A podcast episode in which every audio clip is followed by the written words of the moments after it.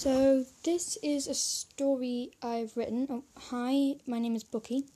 I don't know if you already heard that. Anyway, so this is How to Be a Socially Awkward Bookworm, and this is a story I've written. I assume everyone here knows or has heard of The Secret Garden by Francesca Hodgson Burnett.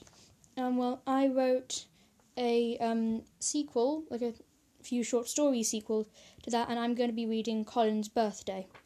If you don't know who Colin is, then please go and read the book because it's an absolutely amazing story, timeless. Um, yeah, so here is Colin's birthday. Mary woke up, and before the sleep had, e- had left her eyes, she fled through the manor to find Colin. She would scare him to death, she decided. Yes, what a wonderful birthday present. Down the stairs, up the fifth corridor, past a flustered Martha and a scandalized Mrs. Medlock. Ladies don't run about in nightwear through the tapestry and straight into Colin's bedroom. Many happy regards, Colin! Mary yelled. Colin didn't even look up. Yes, I know it's my birthday, Mary, he said. Aren't you happy? Mary asked. You're twelve now. Yes, I'm twelve. Hip, hip, hooray, Colin said sarcastically. Please go away, the gloomy Raja commanded. Mary left, dejected. Trooping back, trooping back to her room, Mary began to worry about Colin. He had never been this depressed, not even when he thought he was he would die. That would work him up into tantrums and even the dreadful, even the dreadful hysterics. Though they were never good, at least they had energy behind them. Mary decided to leave those thoughts at the manor and went to the secret garden. The secret garden wasn't a secret anymore, not since a factual story had been documented on it. That book had, that book had been a bestseller. Thankfully, the author had filled, filed it as fiction, so there were no tourists or anything at Misselthwaite. No, the secret garden was still called secret out of habit and respect. Morning, morning, Mrs. Mary. I can't do a Yorkshire accent, just letting you know. Dickon greeted as he heard the door clink. Morning, Dickon, Mary said, flopping down under the, underneath the cherry tree. Why aren't they up at the manor? It's Mr. Colin's birthday, after all, Dickon asked. Colin's in a mood again. He's more Raja than Colin. Dickon's brow fur- furrowed with worry. Ain't there anything we can do? he asked.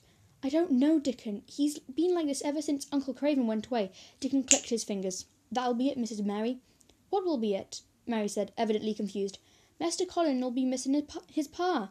Everyone at home, Mrs. Martha, when she has to when she has to come here after her day off, he's lonely. But why? He's got us. We love him. Aye, that we do. But friend love ain't the same as fatherly love, and with no mother, he ain't got no family apart from you, and no offence meant, Mrs. Mary. You ain't that good at anything more than tough love. No offence taken, Mary said. But I'm still worried about Colin. He's never been like this when when Uncle Craven goes away before.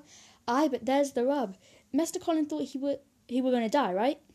Yeah, I guess so. He always said everyone said he was going to die. So, did Master Craven ever go away at these times?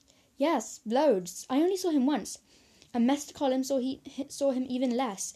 Master Colin never minded Master Craven going away before because he thought he was going to die, but now he's going to live forever, and he and he minds his pa and he minds his pa leaving. Then we need to cheer him, then we need to cheer him up. Aye, we mustn't waste no time. I'm sorry about my terrible Yorkshire accent. Um, I can't do a broad Yorkshire accent. Colin! Mary yelled, bursting into Colin's room for the second time that day. Get up! Ever heard of knocking? Colin muttered, staring at the ceiling. Having decided, having a decidedly short temper, Mary grabbed a cushion off a chair and chucked it at Colin. It landed in his face. Get up, you lazy pig! We are celebrating your birthday. Meet me and Dickon in the secret garden after you've dressed. And without another word, Mary flounced out of the room. Is he coming yet? Mary asked again, arranging a massive green banner across a cherry tree. Not yet. Wait, I see him. Dickon paused. Oh, yeah, you do look down in the mouth. Well, he won't be for much longer. Come on, we don't want him to see us, Mary said, crouching behind a bush. Dickon left, leapt down from the wall he was perched on and crept behind a tree. Dickon, don't forget the cat. Just in time, Dickon grabbed a rather disgruntled black cat as the garden door swung open and Colin entered. He was startled by what he saw. Hanging from every tree were gold and silver banners with many happy regards scrawled across them in huge letters.